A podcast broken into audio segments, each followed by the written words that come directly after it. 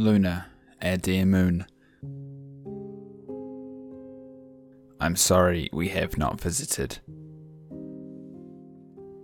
We once ascended to the heavens to hear your stories and share our fleeting time.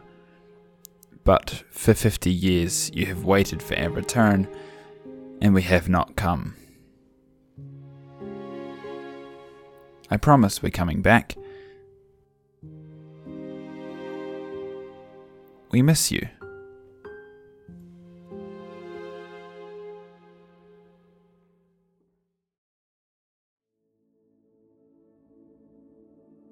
From the moment we woke on our planet, you have been beside us.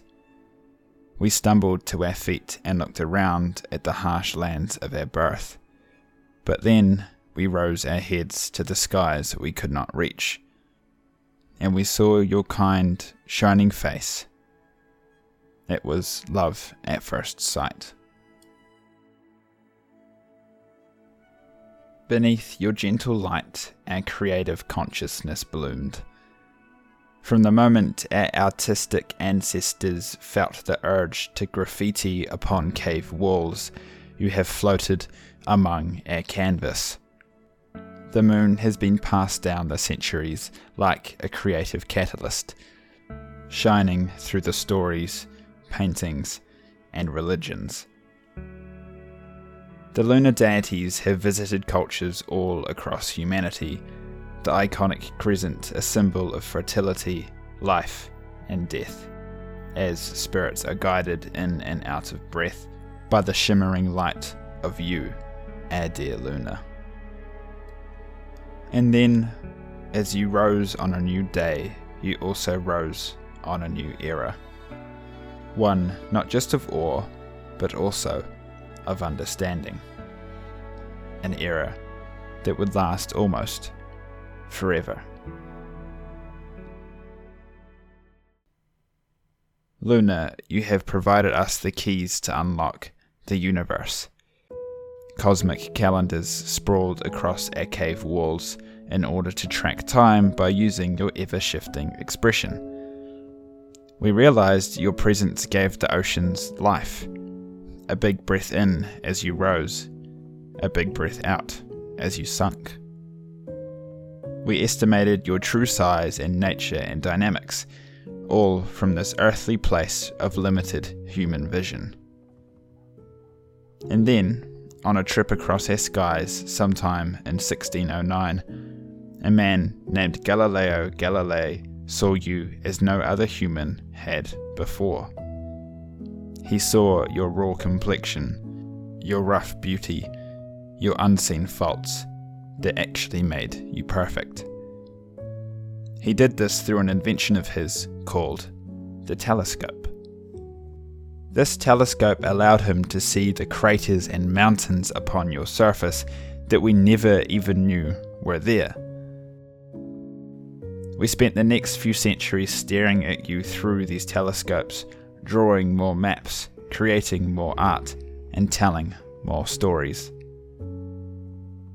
In our thousands of years together, we have never been so close. But strangely, we had never felt so far. For now, we could see the mountains that we could not climb. We could see your dust we could not make footprints in. We could see how lonely you were up there, Luna. We wanted to come and visit you.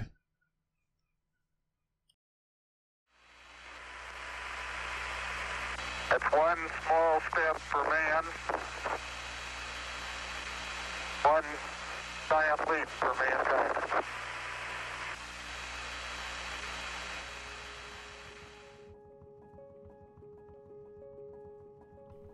On the 20th of July, 1969, at 8:17 p.m. Earth time, Neil Armstrong became the first of the Homo sapiens to set foot on your dusty surface. Almost the entirety of us down here on Earth watched as we finally visited our very own moon. This moon landing was done on the 11th mission of the Apollo program.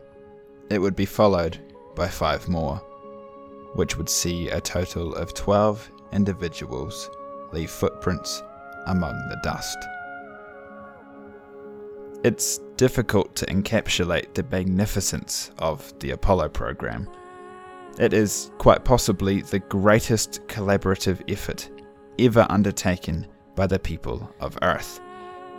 Men and women from all over the world worked together to achieve this utterly impossible task.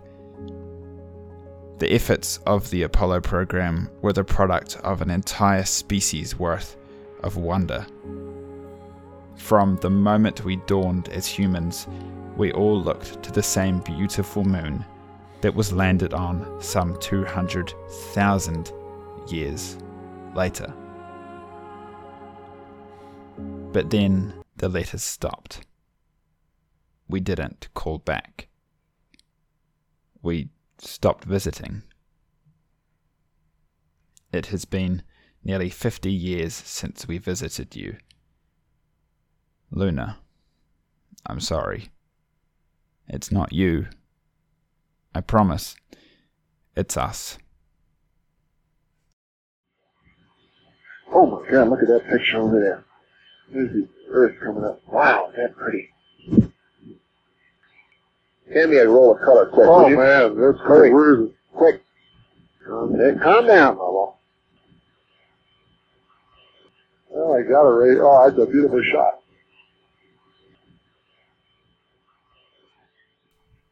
As astronaut William Anders was orbiting you in 1968, he looked past the lunar surface towards all of humanity. The small blue marble contained all but three of the humans currently living 3.5 billion lives, 3.5 billion sets of love, 3.5 billion sets of interests 3.5 billion sets of problems. He took out his camera and clicked a photo that would be dubbed Earthrise. This photo has been described to be the most influential environmental photograph ever taken. Four years after this photo, we visited for the last time. It turns out that as we took out to explore the moon, we instead discovered the Earth. As public interest in you dwindled after the first moon landing, it was significantly harder to justify the immense funding needed to launch the Apollo missions, and so the last three that were planned had to be scrapped. This meant your shiny celestial body finally set on an incredible age of space exploration and collaboration.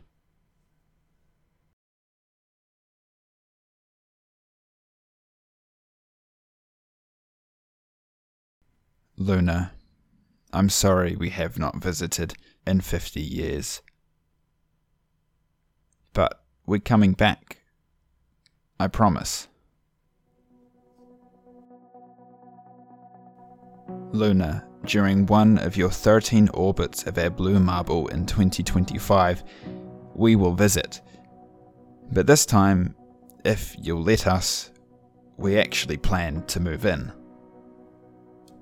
The Artemis program, led once again by NASA, is an international collaboration effort that plans to visit in 2025. These missions will see us climb to the heavens for a better view, not just of your dusty surface, but this time towards the future. This time we will attempt to establish a permanent human presence and create a system that will support our species as we take our next steps to Mars and beyond.